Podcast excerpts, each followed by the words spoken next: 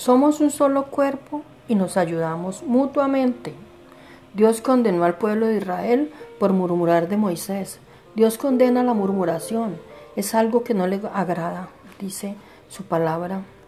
Hay de aquellos que hagan tropezar a uno de mis pequeñitos, a uno de mis niñitos. En estos tiempos los jóvenes corren peligro.